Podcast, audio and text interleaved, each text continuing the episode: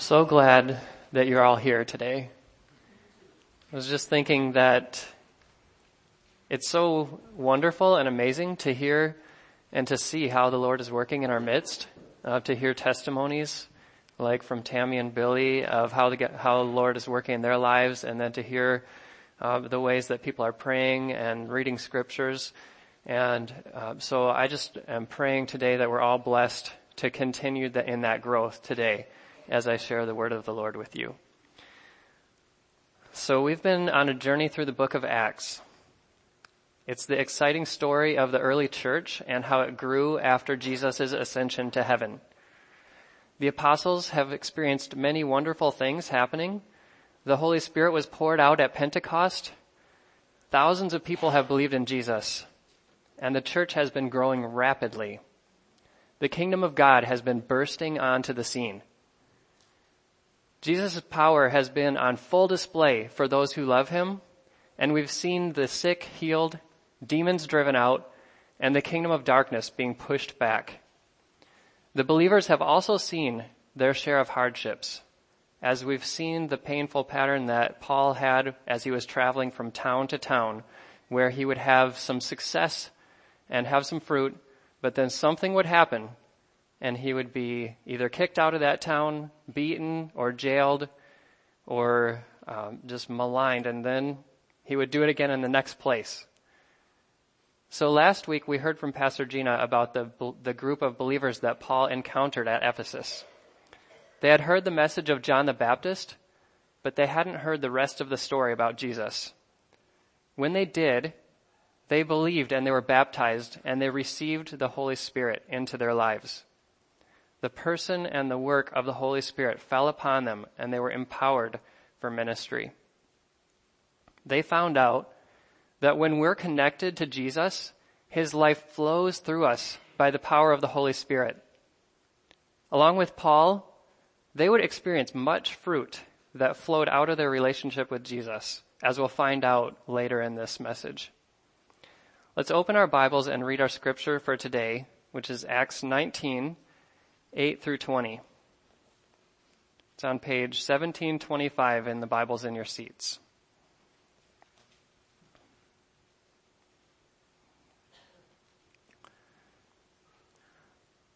Paul entered the synagogue and spoke boldly there for three months, arguing persuasively about the kingdom of God. But some of them became obstinate. They refused to believe and publicly maligned the way. So Paul left them. He took the disciples and with him and had discussions daily in the lecture hall of Tyrannus. This went on for two years so that all the Jews and Greeks who lived in the province of Asia heard the word of the Lord. God did extraordinary miracles through Paul so that even handkerchiefs and aprons that he touched were taken to the sick and their illnesses were cured and the evil spirits left them. Some Jews, and in other translations they call them traveling Jewish exorcists, went around driving out evil, evil spirits, tried to invoke the name of the Lord Jesus over those who were demon possessed. And another quick note, the actual um, Greek would be better translated as had a demon, uh, because possession is a lot less common than having a demon or being oppressed by a demon. They would say, in the name of, the of Jesus who Paul preaches, I command you to come out.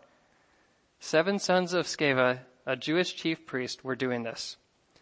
One day the evil spirit answered them, Jesus I know, and Paul I know about, but who are you? Then the man who had the evil spirit jumped on them and overpowered them all.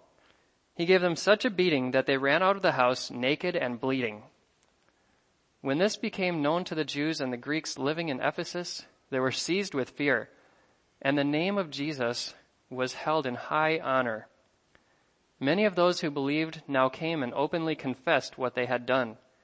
A number who had practiced sorcery brought their scrolls together and burned them publicly. When they calculated the value of the scrolls, the total came to 50,000 drachmas.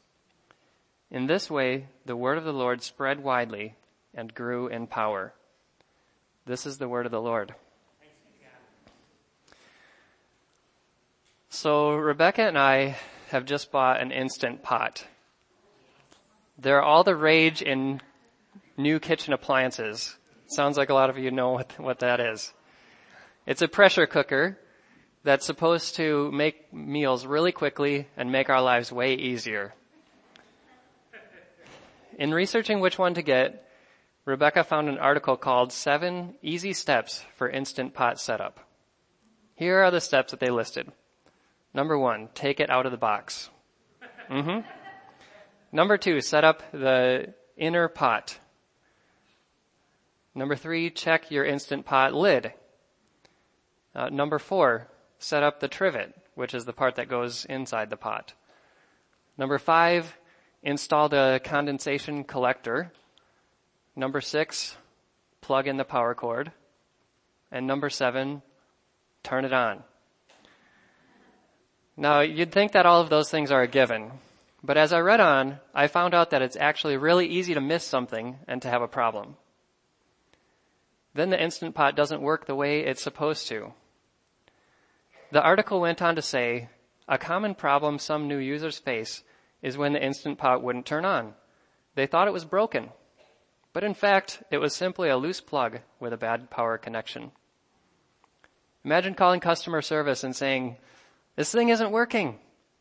And they ask you, well, did you plug it in? Would you feel insulted? But then you look and you see, oh, it's not plugged in. I guess I'll plug it in. And when you do, you see these little beeps and lights come on and you're so happy. Oh, our next meal is going to be really soon. I think that our relationship with Jesus is like an instant pot. When the Instant Pot's plugged in and turned on and everything is properly installed, then it works great and it makes amazing food. But if the Instant Pot isn't taken out of the box, or something isn't put together right, or it's not plugged in or turned on, then it doesn't work. And so in our text, we read about several groups of people who weren't living out their kingdom purpose of bringing his love, life, and healing because they were missing a connection and a relationship with Jesus. The first group was the Jews at the local synagogue. The Jews were God's chosen people. They were supposed to be the nation that brought all of the other nations to God. They had been given the law of God and they had God's prophets and they were waiting for the Messiah who was supposed to free them and be that person who brought the nations together. Paul always sought out the Jews because he knew that he, they needed to hear the good news that Jesus was their Messiah. So for three months, he went there and he preached the gospel boldly and argued persuasively with them about the kingdom of God. He had done this so many times before. And sadly, we see that the result was much the same. Like many of the other Jews that Paul had encountered in his ministry, the more they heard, the harder their hearts became until they turned on Paul and they started to malign him and speak badly of him in public. Even though they should have been advancing God's kingdom, they were producing this bad fruit and pushing Paul away and speaking badly. Even though Paul was offering them this gift of faith in Jesus, they didn't want to take it out of the box let alone plug it in and turn it on. So they missed out on being connected to Jesus and failed to be the light that he had intended them to be. Another group of Jews heard about Paul's ministry and was attracted to Jesus' power. Jesus attracted hundreds and thousands because of the life that flowed through him. And now he's doing that through Paul. So many people are seeing this life flowing. The seven sons of Sceva traveled around casting demons out of people by using incantations and enchanted objects that had been passed down to them throughout generations. I imagine that they were zealous for the kingdom of God and for the pushing back of the kingdom of darkness. They saw that Paul was driving out demons in Jesus' name and they obeyed. It was a new way to advance God's kingdom and so they were excited to take it out of the box, put it all together, but they didn't plug it into the source, Jesus. One day they met a man with a demon, and they tried to cast it out using Jesus' name, but adding whom, Paul's, whom Paul preaches. The demon could easily see that they weren't connected to the power source, the source of all authority, Jesus. So it wasn't compelled to obey. It said that it knew Jesus. Even the demons acknowledge his power and authority. And it knew of Paul, a follower of Jesus, but it didn't know these guys. So it gave them the worst beating of their lives, humiliated them, and probably ended their career as traveling exorcists. Worst of all, though, is that the man re- remained in bondage to this powerful demon.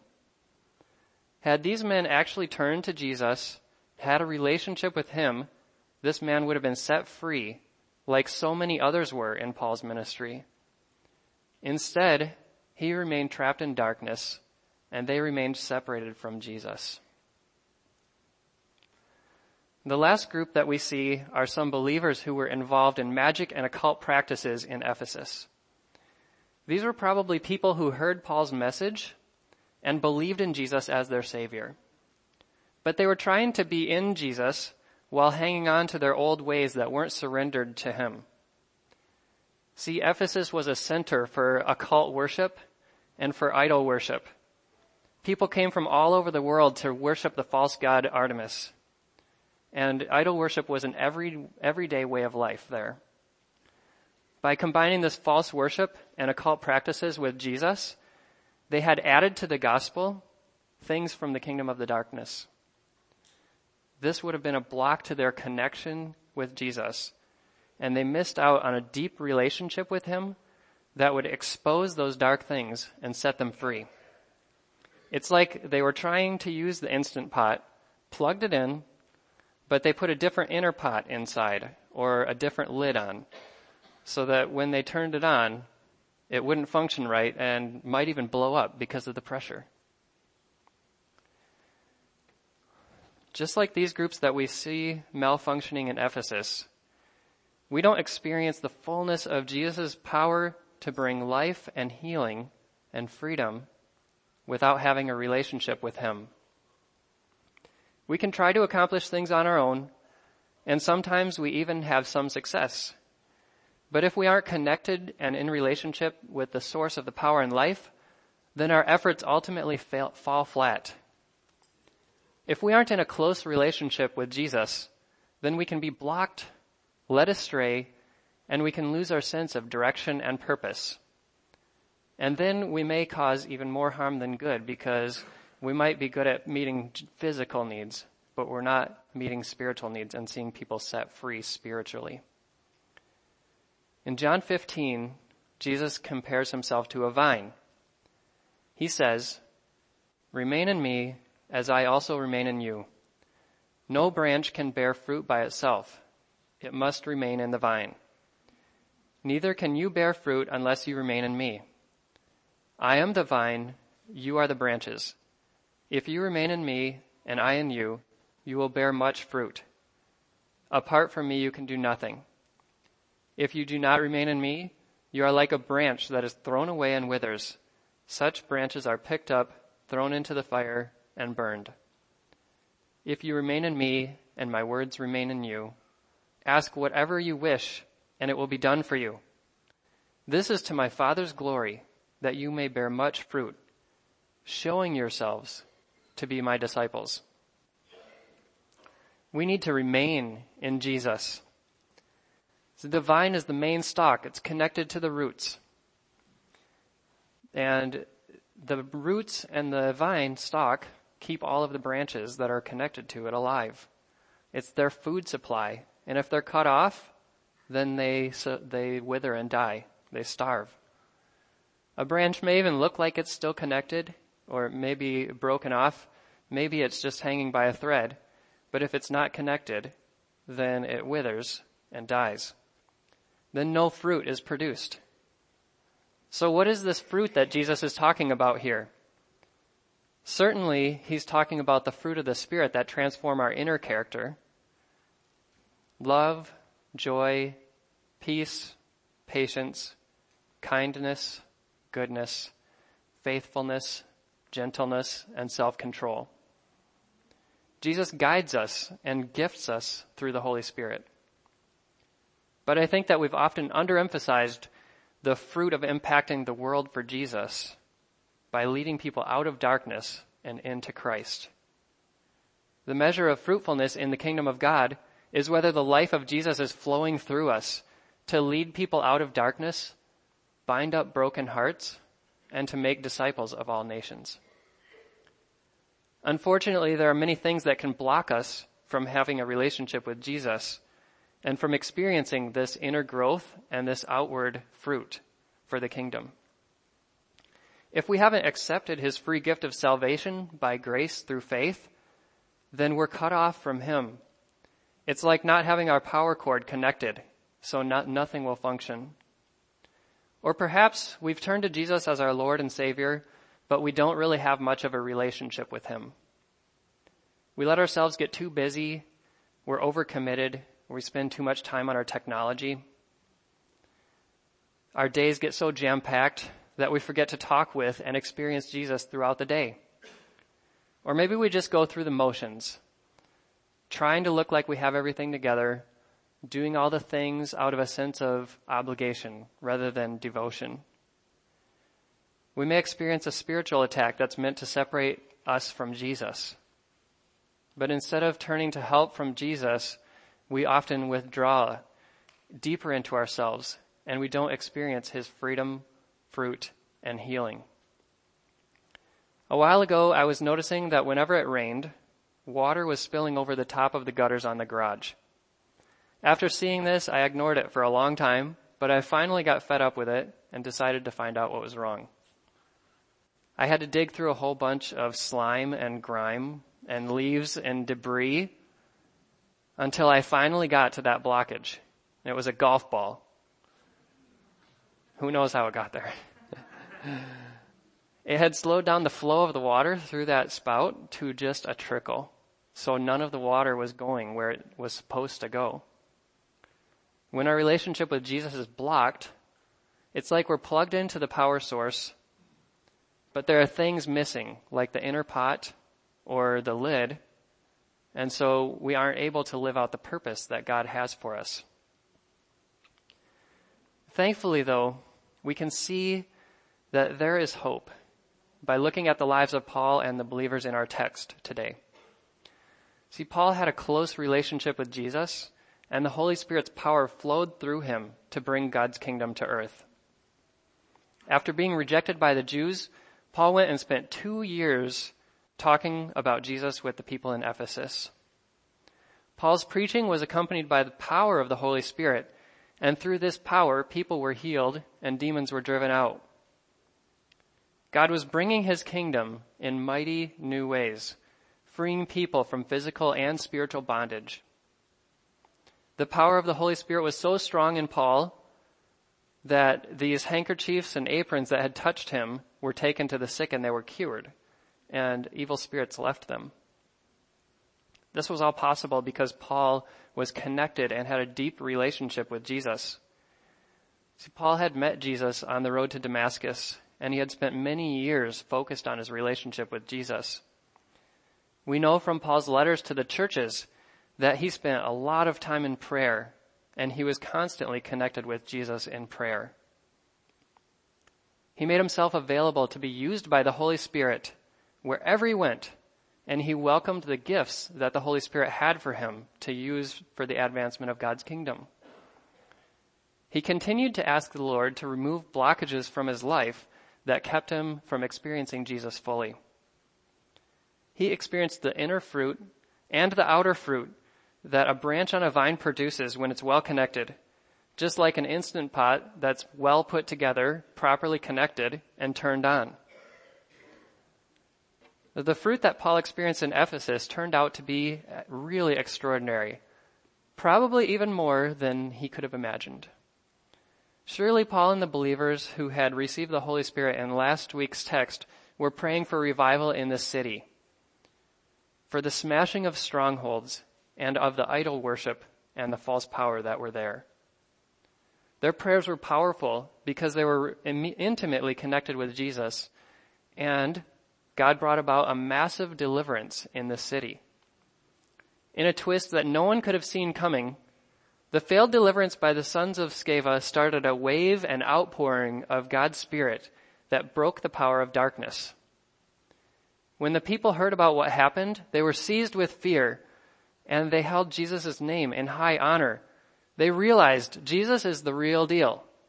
All power and authority come from him.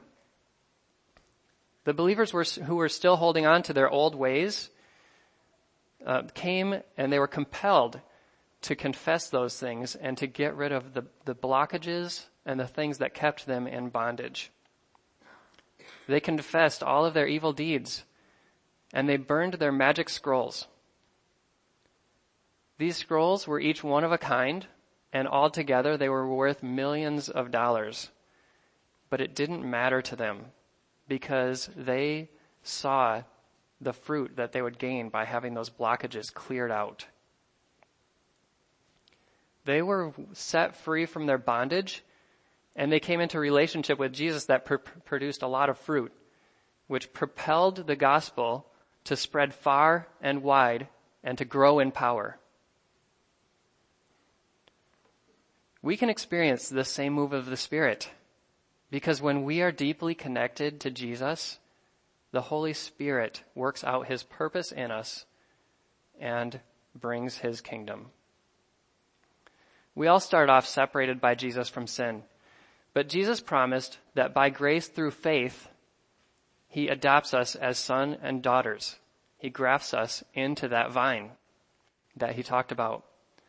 And He promised that He would be with us through the power of the Holy Spirit. When we accept His love and lordship in our lives, it's like we're plugging into the power source. Then the relationship starts, and we must nurture it and pursue it. Relationship is about getting to know Jesus intimately, not just knowing about him, but knowing him deep within our inner being. Knowing Jesus unites our spirit with his, and it opens up the flow of the Holy Spirit into our lives. Then we grow personally, and our gifts outwardly are able to be used for the growing of, and the advancement of his kingdom. Relationships do take time and effort. And so we need to highly value and practice slowing down our lives and rearranging our priorities to spend time with God. We need to be connected with Him throughout the day. I recently was privileged to hear our church's elders share about their spiritual growth and relationships with the Lord and how they stay connected. And here are just a few of the ways that they gave reading the Bible, meditating on it, and studying it with friends and groups. Praying throughout the day. Prayer is a conversation which includes sharing our praises, adoration, and requests, but also listening to Jesus and getting to know his voice. Praying scriptures over yourself, praying in the Spirit, and praying with others. Listening to praise and worship music and setting your mind on what is above and asking God what He has for you each and every day. Most of the elders agreed that they would have loved to have started doing these things even sooner, that they wished that they would have made more time for a relationship with Jesus when they were younger. Now we do need to watch out here for a trap of the enemy, which seeks to make this a Jesus plus type of a message. See, there's only one way to be saved, and that's through faith in Jesus. All of these other things are good practices that to help us to grow in our relationship with Him and to nurture that and to remain connected. But doing those things doesn't earn us salvation, nor does not doing them make us lose our salvation. It's a matter of how closely connected we are with Jesus, the source of our life and joy. If you already know Jesus and are feeling like you want a deeper relationship with Him, recommit yourself to Jesus and ask Him to breathe new life into you and your relationship with Him. Commit to spending time with Him, practicing some of the spiritual disciplines that I mentioned earlier with delight rather than obligation. Ask Him for opportunities to use you to advance His kingdom just like he gave Billy this morning, and so many of us have experienced recently. Don't wait until you feel perfectly ready for those things. Step out and he will make you grow. He will use you to advance his kingdom through the power of the Holy Spirit that's flowing in and through you. If you do know Jesus and you desire to grow, but you feel like you're stuck or blocked, then ask Jesus to heal and remove blockages from your life through the power of the Holy Spirit. When I tried to remove the golf ball from the gutter, it was really hard. I couldn't get a tool around it. It was so tight. I had to pry and wiggle, and finally, after a long time of working, I got it out.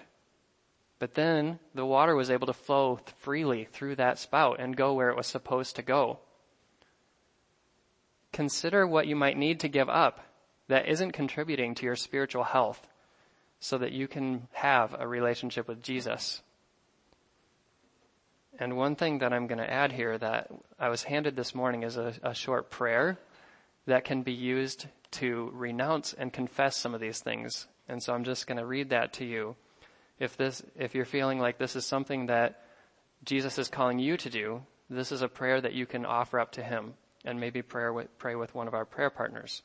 It says, Lord Jesus, I confess that I have participated in whatever that is and I renounce them as counterfeits and false guidance.